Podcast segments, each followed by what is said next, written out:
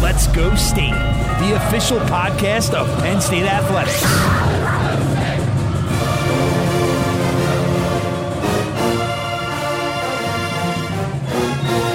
Now, from Happy Valley, here's your host, Brian Tripp. Thanks for being with us here this week on Let's Go State, the official podcast of Penn State Athletics. I'm Brian Tripp, your host, and this week my guest is Penn State women's hockey senior captain Natalie Heising. A Minnesota native has led the program to its first top 10 ranking in program history and is currently atop the CHA. So it's already been a season of first, but the program still has many more goals it wants to accomplish in the 2020 21 season. I think you'll enjoy this as I chat with Natalie about her background, the culture that the program has built, and the success they've had here this season. Still a long ways to go, but I think you'll enjoy this one with Natalie Heising, our guest this week on Let's Go State, the official podcast of Penn State Athletics. Well, it's great to be joined by the captain of the Penn State women's hockey team today, Natalie Heising. Natalie, thanks so much for the time. How are you? I'm doing great. Thank you. Well, the one thing I wanted to say first, Natalie, I always introduce our guests and uh, ask them to tell us a little bit about themselves, where they're from. And I had to look it up. It's Wayzata, Minnesota. Why are all the towns in Minnesota so hard to pronounce?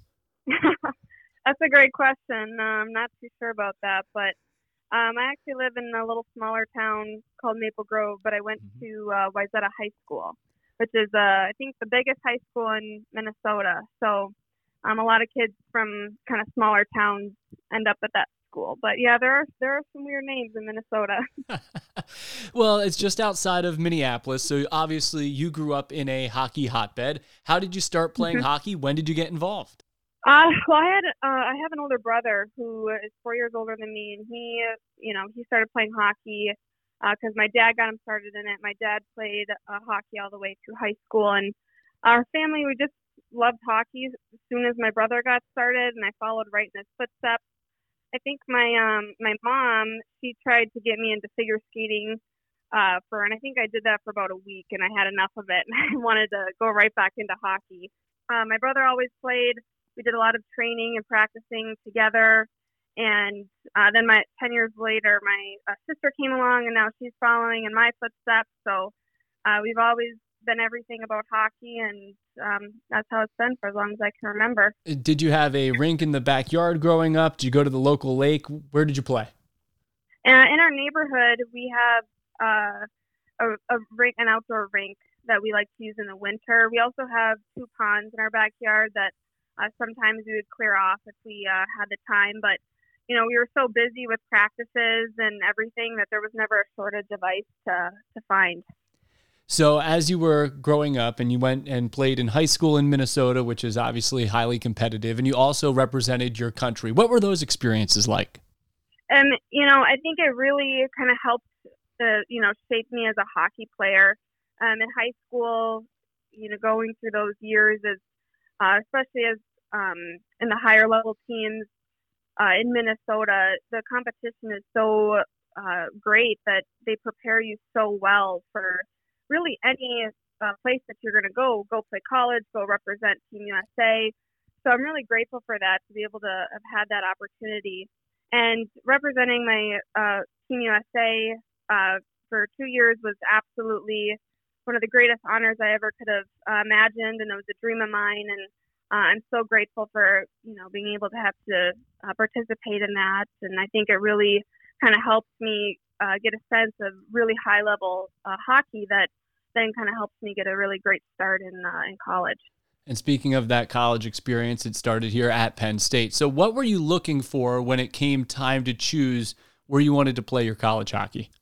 Yeah, so I, you know, first and foremost wanted a really great education, and that was something that was really important to me. And um, Penn State academics are unbelievable, so you know that has been wonderful.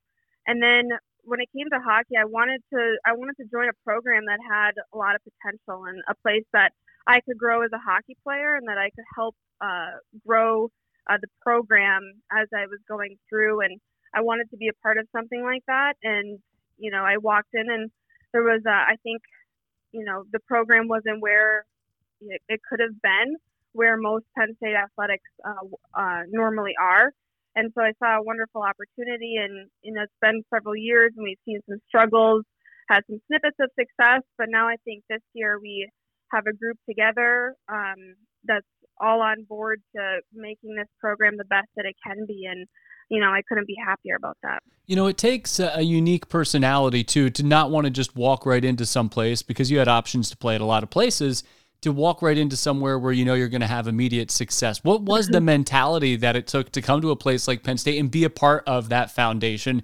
And I know we're going to get into uh, being ranked now in the top 10, number eight this week, and mm-hmm. the success you guys have had this year. What did it take, though, to come into a program where you knew you might not win right away, or you might not win championships, at least right off the bat? Being a senior now, it's kind of funny looking back to how my mindset was coming in because I knew I wanted a challenge. I knew I wanted something that was going to push me and really force me to, um, you know, be a leader on a team and help a team get to where it needs to go. But I did not ever think it would be as difficult mm-hmm. as it ended up being. And you know, I I knew it was going to be tough, but I I did not think that it would be as as hard as it was to get to where we are now. Mm-hmm. I think though that that experience has given me so much knowledge and on how to develop a team and how to lead a team and how to uh, participate in a team and to get people on board and to um, you know all the different personalities and characters that come with a team and how to navigate all that and I'm I'm so like grateful for all the experiences I've gone through because it's given me so much knowledge that I think I've really been able to implement in this year's team. Yeah, and before you can have success on the ice, I know culture is a big thing that Coach Kampersal drives home. How do mm-hmm. you go about establishing the culture? What were some of those challenges you referenced uh, leading up to this, not just on the ice, but things off the ice as well? Right. Well, I think um, in a team, having trust is so incredibly important. And I think, though, also understanding that everybody is a human and makes mistakes. Mm-hmm. And being able to trust your teammates that you know if they make a mistake on the ice, off the ice, whatever whatever it is, you're going to be there to to help them learn from it, to help um, the team learn from it, and to uh, move forward that way. And I think you know this year I've been able to develop a really good relationship with every single person on this team. So I know what people's struggles are, what their you know how school's going for them, and you know what they what their goals are for or personal goals for themselves and you know their goals that they want for the team and being able to understand that and really kind of getting to know all of the players on the team um, i think it really benefits the team success because everybody feels way more uh, connected well, that's something you were able to do in person the last few years. Now that mm-hmm. it's amazing to see how the freshman class has made a, an immediate impact with the team. What was it mm-hmm. like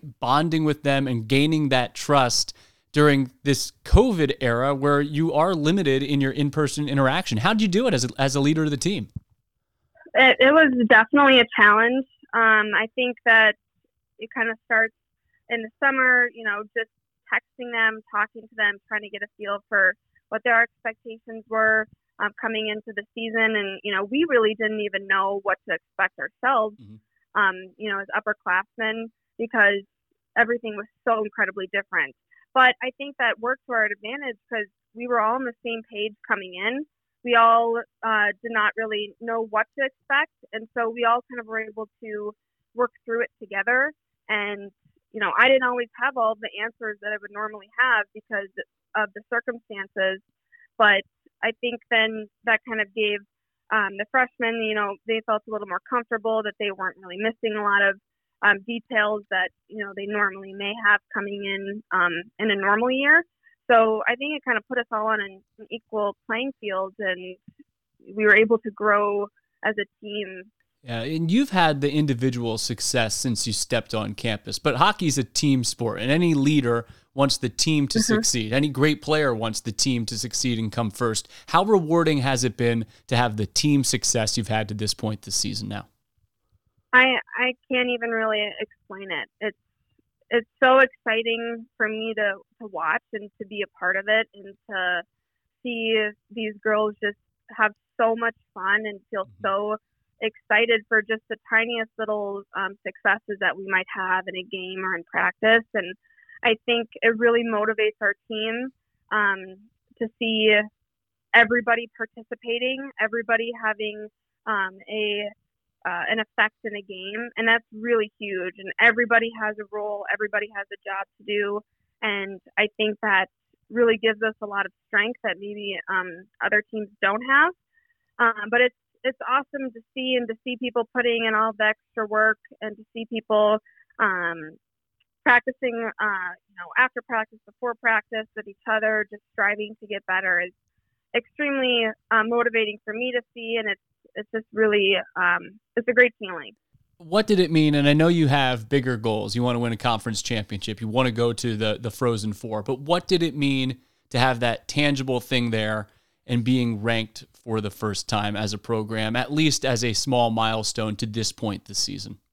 Well, you know, I mm, first three years of Penn State that really never even crossed my mind as a possibility, and now, like when it happened, I was just I'm like, oh yeah, like we can we can be ranked. Like we are here. We are this good. We are this um, you know, talented as a team.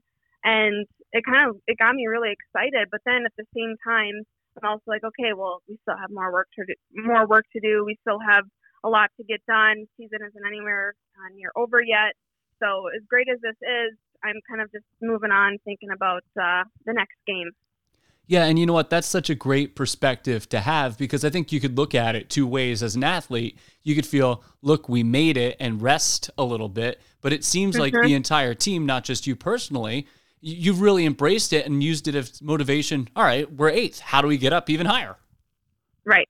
Exactly. So that's that's a really good perspective to have. Um, what type of impact have the freshmen made, and what has it been like to play with Wallin and Zanon on the same line? Well, the freshmen have been have made such a big impact because there's so many of them, and you know they're the uh, the good majority of our team, and so they really have a big influence in how they wanted our games and how they wanted this team to be, and you know with not having any expectations coming in as a freshman, um, they really took a great path and where they wanted to to lead this team as a group.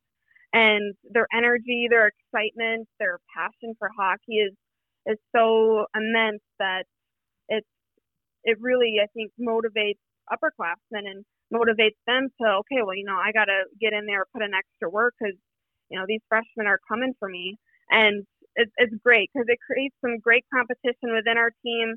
Um, Jeff loves it when we are doing competition and practices because it you know I think uh, Penn State like we are our own biggest uh, competitors, and when mm-hmm. we're not on our game, we're hurting ourselves. So if we can compete against each other every single day, um, that's that's huge, and that really will uh, take us, I think, uh, even higher. And and the freshmen have really kind of uh, led that.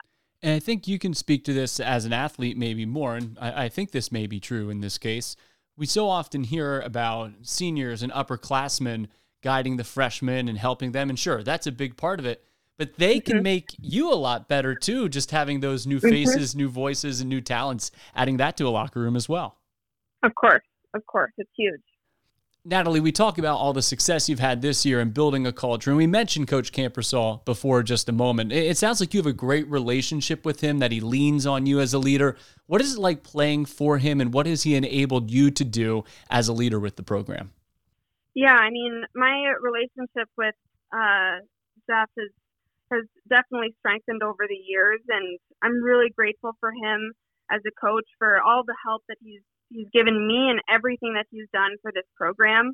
Uh, he's been extremely patient and you know kind of always given me um, some strength in the sense of just being patient and waiting for our success to come and you know never really doubting that it would and so i'm really grateful for that because it's kind of uh when you go through tough times in, in a team it's sometimes you can lose a hope or you can lose the end result and he never did and so you know what he does for our team and um, the strength that he gives our team is is really big all right, Natalie, let's revisit one last thing before we uh, wrap it up here. You mentioned before that you're studying chemical engineering. Favorite class, hardest class at Penn State? We have to talk about academics a lot. That's pretty impressive to balance your hockey career and a major like chemical engineering.